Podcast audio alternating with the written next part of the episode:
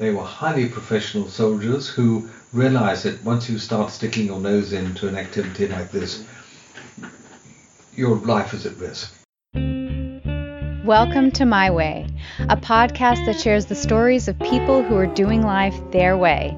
Listen along as we explore what works, what doesn't, and the experience that happens no matter which path we choose. I'm your host, Sunny Collins. Thanks for listening. Sunny here. Welcome to episode 24 of My Way. I apologize for the late post. Apparently, I had an appointment with a stomach bug that left me horizontal for three days. but wow, did I have some incredibly creative fever dreams. So, this is the second half of a conversation I had with former Greytonian and pragmatic conservationist Dr. John Hanks. Part of the reason I love producing this podcast is to highlight the links amongst the people I interview. John Hanks lured Sandy Sowler to Greyton. Sandy Sowler recently had her life saved by Dr. Mike Koch. Marshall Ringquist had been trained by Sandy Sowler to deal with bats. And Tommy Cindric is diving into the world that John Hanks tells you all about in the following conversation. And if you don't know who any of these people are, then go back and listen to previous episodes of the My Way podcast. In addition, John mentions a man named Pat Condy, a name that sort of rung a bell when I interviewed him, but later when I was editing, I remembered him. Pat Condy, who I referred to as the Zimbabwean Santa Claus, is a man that I worked with at the School for Field Studies in Massachusetts about 18 years ago. Aren't the links fantastic? I just love how interconnected everybody is. So, if you listen regularly, you know that I like to keep my episodes around the 25 minute mark. This episode is longer because there was just way too much richness in the conversation, especially about one of my favorite topics humans, wildlife, and the layers of complications and how to create and maintain healthy habitats for all living things. So listen, learn, share, and enjoy. So of all of all the leaders and influential people that you've met in your life, who would you say left the biggest impression with you? Yeah, I suppose I was influenced by my supervisor at Cambridge, a chap called Roger Short, who was um, he was a vet by training, but he was um, he was an incredible man. He, used to think outside the box on all sorts of issues. He was one of the first chaps as a vet to write a paper on the subject of regular menstruation is highly abnormal. And um, he pointed out that if you go back to the time of most of your grandmothers or great grandmothers' time, they started puberty much later. It's very clearly documented. Girls now start menstruating 11 or 12. They, mm-hmm. then they started 17, 18. They got married soon afterwards, and then having got married, they conceived quite quickly, and lactation, um, out menstrual cycles, and then into another period of pregnancy, 12 kids. Menopause was earlier than it is now. So in a woman's reproductive lifetime, the number of menstrual cycles was very, very small because he was either pregnant or lactating. And that's clearly documented. Wow. And then he said, you look at young girls now, they, they start menstruating 11 or 12. Some of them decide they don't want any kids, so they have regular menstrual cycles right through until 45, 50. Mm. And he said that's abnormal. The estrogen surges that go with that, and resulting in such things as cervical cancer and breast cancer and so on, shouldn't people have a pill, ladies have a pill where they only menstruate, say, once every three months. Who wants to have a regular monthly period? And he he wrote about this, and I, I, remember giving a lecture on that subject as a zoologist in in uh, in the town at the time. And everyone sort of looked at me and said, "Gosh, you can't talk about those sort of things." I said, "Of course you can talk about those sort of things. You have to." And he, and then he went on to say to the um, to the air hostesses as well that um, people flying east-west across the Atlantic on a regular basis, they got their menstrual cycles totally screwed up because of the, the changes. So he recommended to the airlines that they should go on a pill, even if they're not sleeping with anyone or worried about getting getting pregnant, because of the regularity of their menstrual cycles. So he wrote about this as well. And I've got one of his original papers on this subject. He was that sort of person, always thinking outside the box. And he was one of the first people to talk about the vital importance of addressing human population growth. It's in anything I write or do, I try to bring it back to the question of human population growth. And nobody is prepared to talk about it now. It really, really worries me. And you look at what's happening in Africa, we have the highest population growth rate in the world. Um, you look at South Africa with massive unemployment and no chance, no matter what growth we have, of dealing with a huge number of young people coming on the labour market. We have to address population growth in this country and bring it down much more, and that's certainly true for the rest of Africa. Mm. But it's it's not a topic that you can talk about, and an old white guy like me can't bring it up. I've tried to bring it up when I'm accused of being a racist and so on, which is nonsense. Right. Nothing to do with race. It's due to the it's reality that we're a water-stressed continent. Um, we already have huge problems of water here in Cape Town. Mm-hmm. Johannesburg now, I'm uh, reading they're just going to have to start introducing uh, perhaps water rationing or cutting water use down. Just too many people. Mm-hmm. And um, with a huge influx of people coming in for the rest of Africa now, it doesn't make it any easier. We've got to address population growth as an issue. And this is one of Roger Short's absolute hobby horses. He pushed it all the time, and he influenced other people to talk about it. Even Peter Scott, who was um, one of the founders of WWF, once said that if we had wanted to make a big difference in conservation, if all the money we put into conservation projects had gone into providing contraceptives in Africa, mm-hmm. we'd be in a better position. Um, when I was appointed to university in Salisbury, as it was in those days in Rhodesia, to run a master's course in tropical resource ecology. I also did undergraduate teaching, and I did a, a three-week course for our undergraduates on human reproduction, anatomy, physiology, contraception. This was 1972. And um, I was quite a bit ahead of my time, I think, because I think it was essential that most of the graduates from the course there, and those were days when University of um, Rhodesia, all the students were white, they were all going to become, a lot of them were going to become school teachers. And they'd had virtually no sex education at school. They were totally ignorant.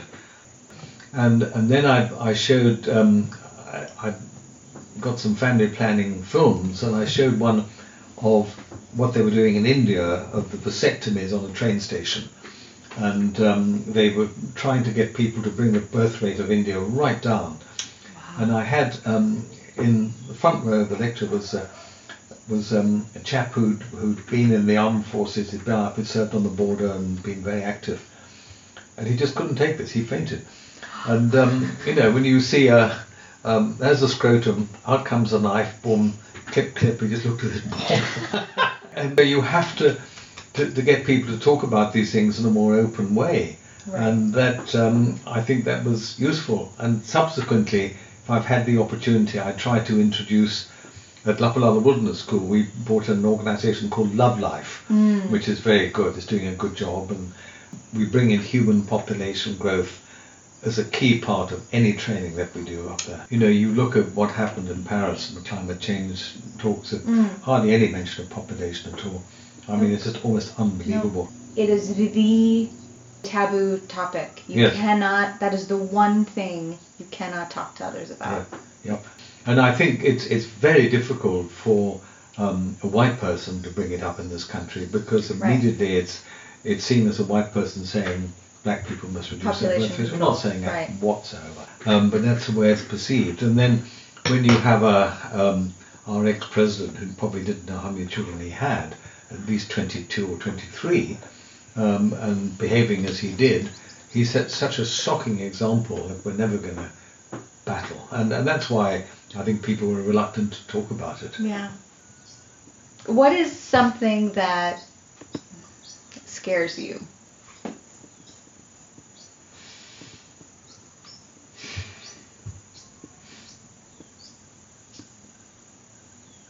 Ah, gosh.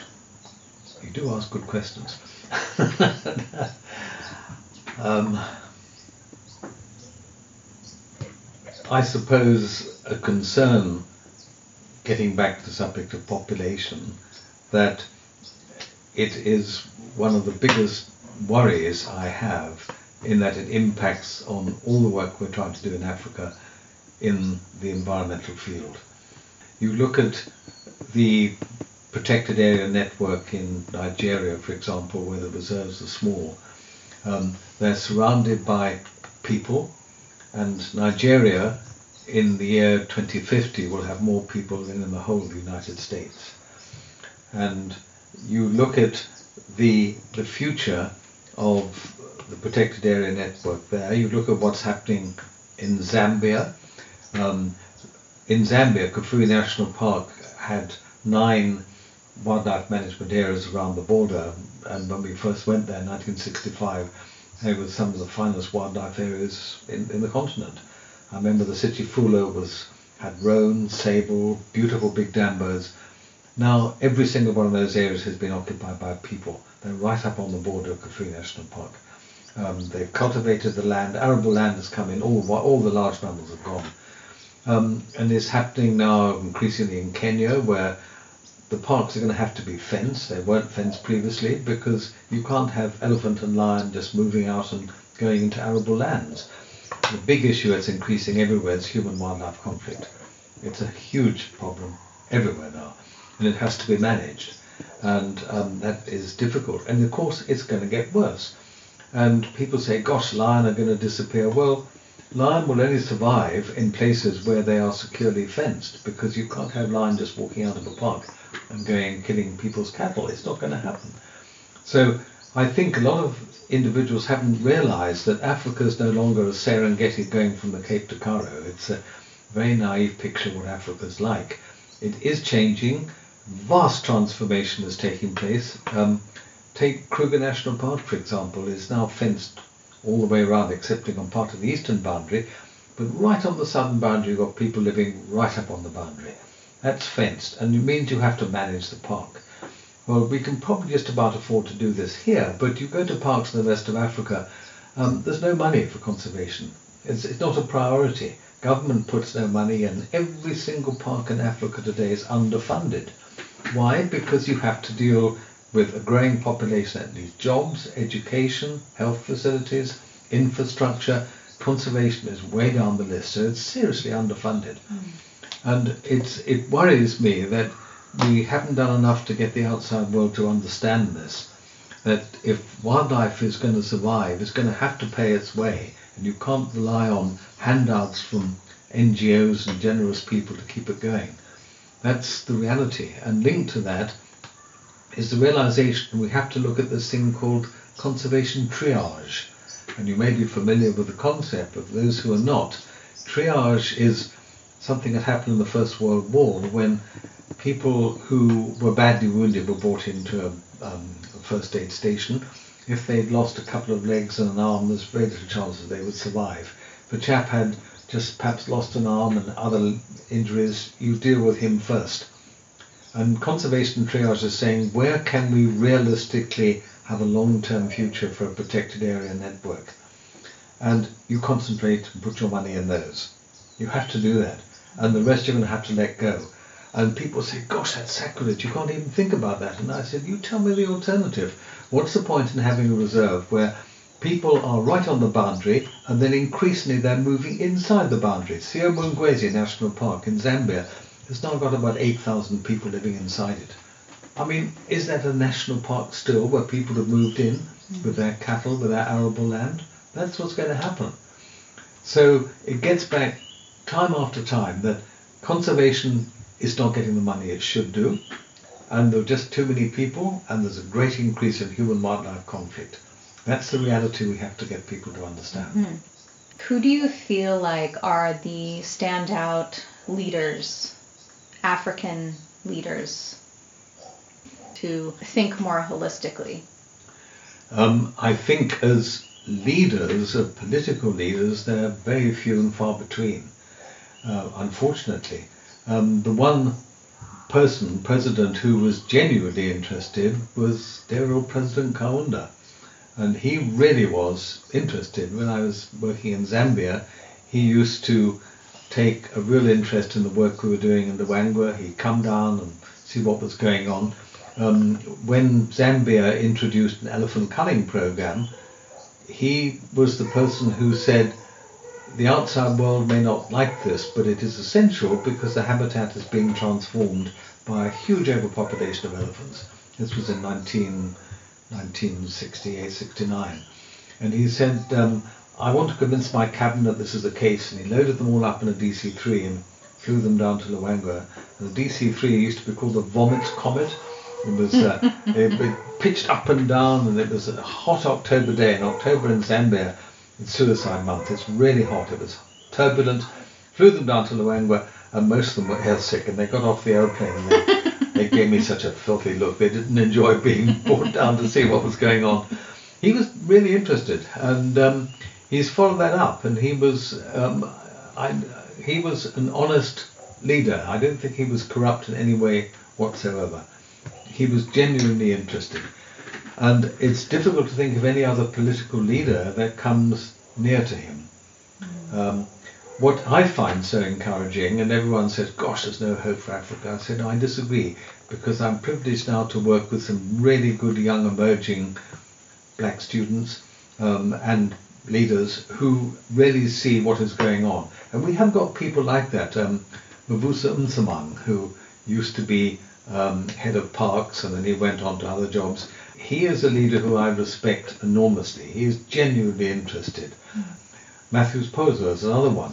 He was Treasurer General of the ANC. He's really interested in conservation, conservation education. They talk about it, they invest in it.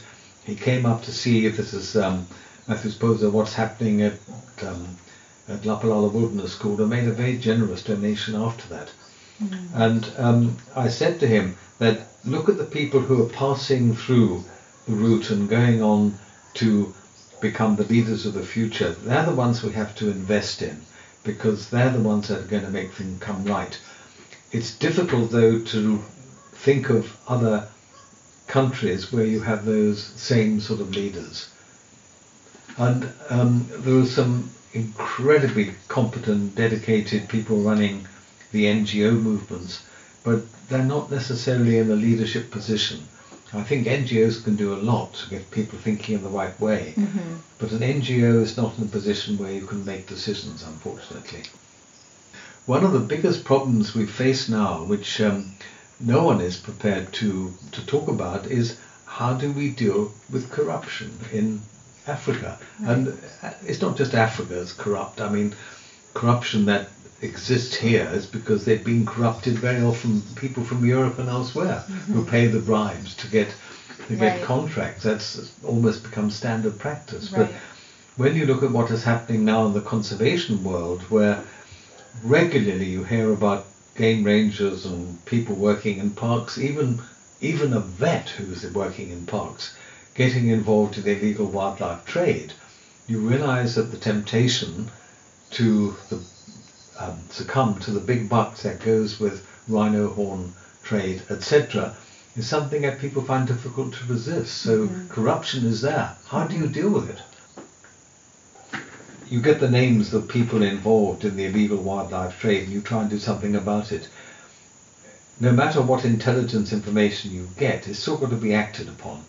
And the classic example of this where it went wrong was where we got through this Operation Lock activity, we got irrefutable evidence that the North Korean embassy was involved in taking rhino horn out of Zimbabwe. And the dossier was handed over to the chief of police in Harare. And he said, yes, I'll take it up. And five days later, he was instructed to drop the case by Mugabe because Mugabe had used the North Korean military to help him suppress rebellion in Matabeleland. You know, you have to you have to be aware of the extent of corruption. How do you deal with that? And people will tell you now they know that um, they probably know who the people are in Mozambique, the middlemen who are putting the money up yeah. to go and get the rhino horn. And you see, it's, it's often difficult for people to understand this. You can put more money into anti-poaching activities, but as fast as you catch a poacher or deter a poacher, more will take their place if there's somebody over the border paying the money to come across because there's so much poverty. And Right. Mozambique is one of the poorest countries in the world. There's massive malnutrition, massive poverty. You're living in a situation of poverty, and I come along to you and say, "Here's twenty thousand rand, crisp new notes. Go and get me a rhino horn. Boom, you're through the fence. Right. You're going to go and do it." So the people you've got to deal with are the ones who are driving the trade, mm-hmm. the middlemen, and it's difficult because of corruption. You find out who they are. You go to the Mozambique government. Very often, you find it goes right through to the top. How mm-hmm. do you deal with it? Yeah, I think that's a that that's a there's so many things in my head right now because I think empathy is one thing that's lacking of you know seeing these poachers as these dark evil Yeah. and in reality they're just right at the bottom. Yeah. They're carrying out the most important thing, which is getting the horn or the tusk. Yes. But in the end, they're nothing. They're Yeah. like the farmer in a way. That's they, right. They get the last scraps, Yeah. and it's all the middlemen in between who are, and then those right at the top who are profiting off of it. Correct. So, if you had the power to solve one problem in the world, what would it be?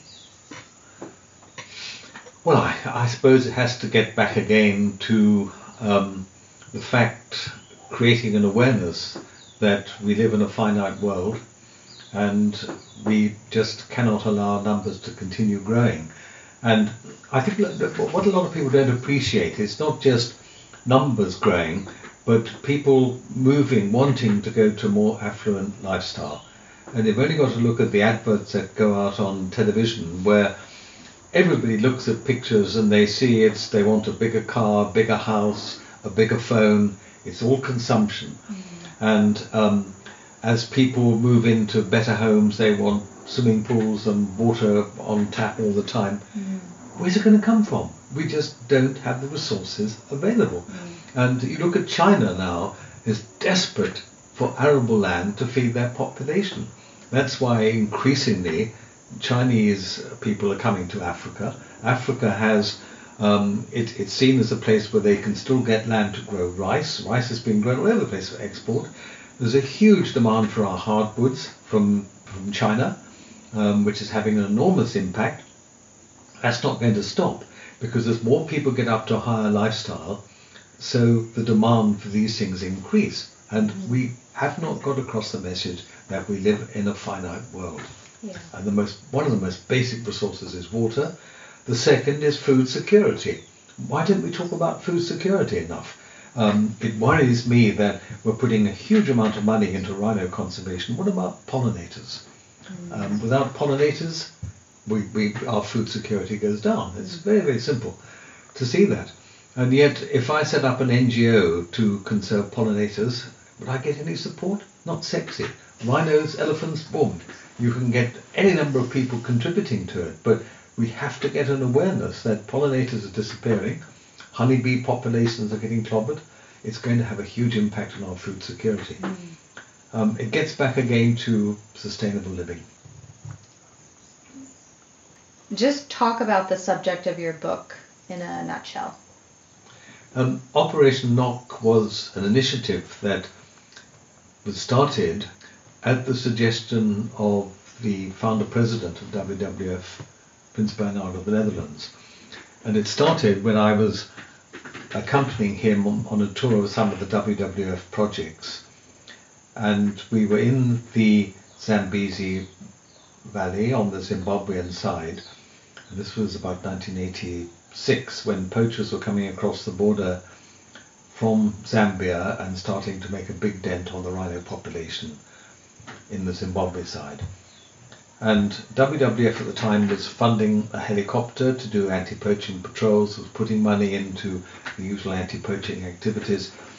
And he said to me, we're not getting it right. We can put more and more money into this, but who are the people who are driving the trade? We've got to chase the people who are putting up the money and we've got to find those individuals and put a stop to it.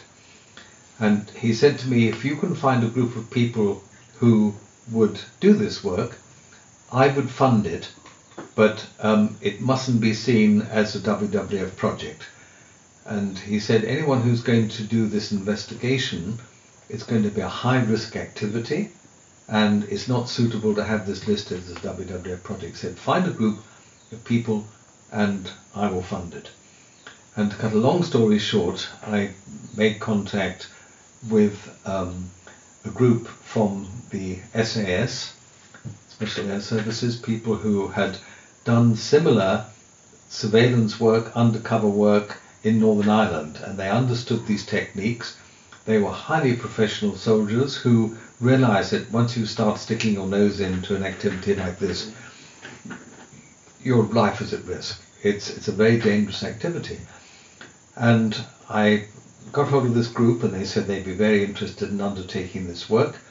We did a feasibility study and presented it to Prince Bernhard and he said, right, this looks the sort of people we're looking for and I will fund it. And it's not a cheap exercise to get a group out in the field. And um, he persuaded the Queen of the Netherlands to sell a picture she didn't particularly like at Sotheby's. It went on auction and it was sold and it raised, I think, over £600,000, which in those days was a lot of money. That was made available and what was called Operation Lock was started. And group came out, they based themselves in Johannesburg because that was seen as one of the major places where rhino horn was leaving Africa. It was very easy to take it out, take it down to um, Johannesburg, fly it out. Very little control was taking place. They based themselves in Johannesburg and made great progress um, until the cover on the whole operation was blown. And then it came to a halt. But we made a lot of progress and in the process got to understand the level of corruption that existed in the different countries we're working with and how we needed to also train field staff to do their job better. And it's interesting to see, um, I read a BBC report just a couple of days ago that British SAS experts are now actively involved in several African countries training people to do this type of work. What we started all that time ago, if it had continued, we might be in a much stronger position than we are today. Mm. So, what was it specifically about rhino and elephant that pulled you in? Well, my PhD was on elephants, mm-hmm. so I started off with elephants um, um, in Zambia, and um, then I had students working on rhino population. Pat Condy did his masters on rhino down in Kyle National Park, working in the Natal Parks Board as head of research for three years. You obviously got very much involved with the whole rhino situation there. And then going to WWF in Switzerland in 1985 um, and being in charge of the Africa program, you saw at first hand what was happening with the black rhino population, where from 100,000 in 1970, it by then was down to about six or 7,000 still declining. Mm. And when you see that the Luangwa Valley in Zambia, where we lived and worked for, for, for three years, when we left there, there were about 4,000 rhinos there and they were completely eliminated um, by 1986-87. And you realize that this is what's happening, and a lot of countries now have lost all their black rhino population in the last 30 years. Mm-hmm. Something has to be done about it. Mm-hmm, mm-hmm. And that got me interested in the whole question of how do we investigate the middlemen driving the trade? And then it goes on to, from that, um, how do we make sure that rhinos have a secure future if they don't pay their own way? They have to, we cannot rely on donations all the time. And that is why the last chapter of my book raises the question of the opportunities through a legal trade in rhino horn. As a pragmatic conservationist, we can't just pretend that national parks exist in isolation, they're surrounded by people living in poverty we have to make sure that something is done if they get benefits of conservation, number one. Then we have to realize that every single national park in Africa today is underfunded. And it's not going to get any better because of the demands on government. Conservation is way down the list. Is it realistic to depend on donations by bilateral aid agencies or individuals to keep these parts going? The answer is no, because the costs are prohibitive. Um, we need millions and millions of dollars for the hub protected area network. Where's it going to come from? And I believe we have to now look at making sure that wildlife has a value, we appreciate that value, and to get it to go back into the parks and into the communities that uh, live nearby. And that's why I'm one of a number of people who are very supportive of a new initiative that's opened up in Stellenbosch called the African Wildlife Economy Institute. And it's the first institute of its kind in Africa that is addressing the whole question of the wildlife economy. What does that mean? It means that here's wildlife as a resource, how should it be managed, and how do we make sure that the benefit from the use of that wildlife goes back to its conservation for perpetuity. And the classic example of that is legal trade in rhino horn. Closing down the trade has failed. It's been closed down for over 20 years. Huge amounts of money are going into it still to protect rhinos in the field, and yet they're still being lost. One rhino a day at least is being lost. It's going to continue until we get people to realize that a rhino horn doesn't matter what it's used for, there is a demand for it. If you cut it off and there's no trauma to the animal, mobilize the animal, cut it off, there's no pain, 10 minutes later it has an antidote and it gets up and runs off. You do that eight times in its lifetime. And that generates a huge amount of money. A rhino alive should be worth a lot more than one rhino that's dead. An initiative that Swaziland has started and it's a very compelling argument that we have to get CITES to change and to allow a legal trade in rhino horn with the benefits to go back from those who are looking after the animals. You take the private landowners, there's huge numbers of rhinos still on private land in South Africa, and yet they get, private landowners get not one cent from government to help them. John Hume is a private landowner. He's bred successfully over a thousand rhinos on his property. He doesn't get any help from the NGO communities, he gets no help from government. That's wrong. Mm. But allow a legal trade in rhino horn and suddenly they're going to explode. Why did white rhinos increase in number from the small number in Natal? Because they were the private sectors got involved, they were allowed to hunt them and use them, and everybody wanted rhinos because they had a value. At the moment, because they have no value as living animals, people want to get rid of them. They don't want them on their property. They've become a liability. It's just a no-brainer when you look at it like this. And the same for other aspects of wildlife. If you look at the populations of wildlife in South Africa, it's absolutely blossomed and increased because of sustainable use of wildlife. Um, wildlife is used for meat production, it's used for safari hunting, it's used for tourism, non-consumptive use and so on. It doesn't matter whether you like hunting or not, you have to realize that this generates money that we need that's the way life is going to go. So the African Wildlife Economy Institute, which is a very important initiative that's just starting up at University of Stellenbosch, I think is something that is seriously needed. Mm-hmm. We're short of resource economists. You know, you give me the name of one or two resource economists who can answer the questions we're talking about now and come up with objective statements of fact on the value of wildlife. Mm-hmm. You look at the work done in Namibia, um, which Chris Brown and his colleagues have done. Absolutely excellent work with the communities there. And Namibia has got examples of communities who are now totally committed to wildlife conservation because they get cash benefits from the use of wildlife in their lands. Mm. They're streets ahead of anywhere else in Africa. Contrast that with Kenya, where there's very little sustainable use of wildlife, their populations are declining drastically. Mm-hmm. It speaks for itself. It's common sense. And what and what percentage of the economy is in Kenya? I wonder comes from tourism. Well, it's it's obviously huge, but that is now increasingly under threat. Mm-hmm. Um, parks are having to be fenced. Nairobi parks are having to be fenced. There's big invasions of cattle recently into Tsavo. It's it's a huge problem there. Mm-hmm. Um, Laikipia areas, been invasions of people there. They want the the uh, private lands have been under threat. And it's going to continue because Kenya's population is growing so rapidly yeah. as well. So it's it's a bleak picture up there. And even elsewhere, Selous is under threat from hydroelectric dams and mining. Um, countries look at these areas and they think, well, we've got to generate money. Money from tourism is in the more popular places is fine, but the smaller, more remote areas, there's a handful of people that go there. It's not going to keep them going. No chance. And even Kruger Park, with what 1.2 million visitors a year, still requires subsidy from NGOs and a lot of money coming in from government. It can't make ends meet. The costs are huge now. maintaining the fence, anti-poaching activities. If if you're going to keep elephants and lion from breaking out, daily patrols of the fence, regular maintenance, mm-hmm. that's just part of it. Mm-hmm. And then dealing with the infrastructure inside, it's it's a huge, hugely expensive exercise, which people just totally underestimate. And we can't rely on donors from the outside world to keep this going.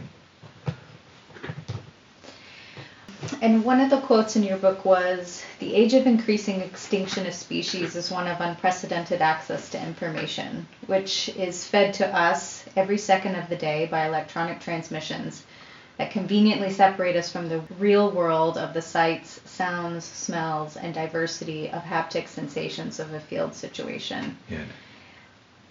Can you talk about that a little bit, especially as it relates to social media and what social media has done to harm the you know Yeah. on the ground conservation Yeah. efforts? I'm, well, I think part of the effort is, uh, but part of the problem is that um, the perception has been created that Africa is still one big Garden of Eden.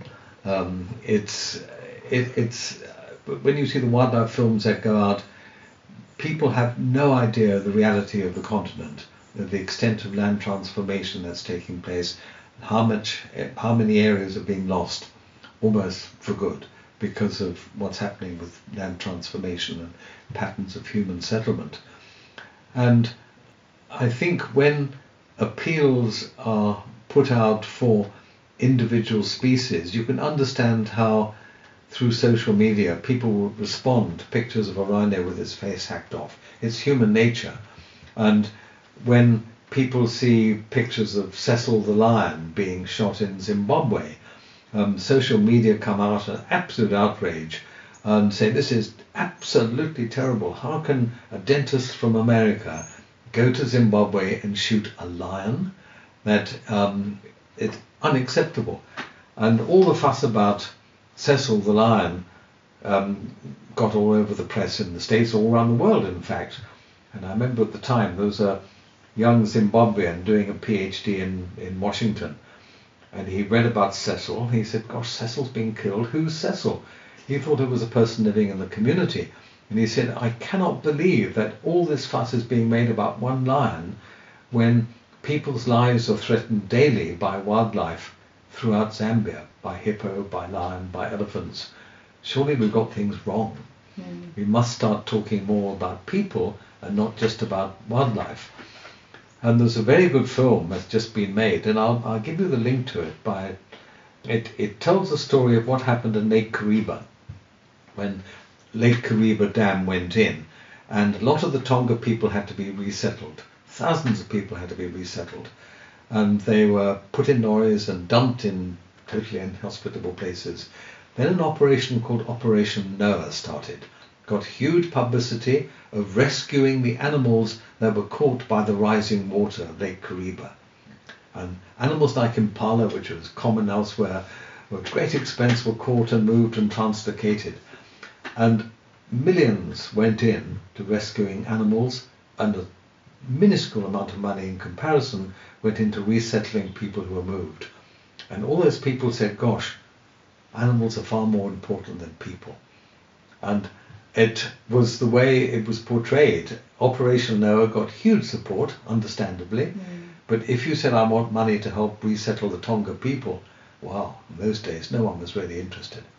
It's a very, very good film. I'm going to give you the link at the end, and you must watch it, please, Definitely. right through to the end, because at the end, the Tonga people, who were absolutely anti-wildlife as a result of this, gradually came round to accepting wildlife on their land when they could make money out of it. And now they've got areas of their land opened up for hunting, sustainable use, meat production, and so on. They will look after those animals, which they didn't want to previously. And that's the message we have to put across that Right. it's uh, Africa is not Europe. It's a very different situation. And I mean, look at Europe's track record of getting rid of wildlife and wildlife habitats. Right. When did you last fly into Amsterdam? Look out of the window.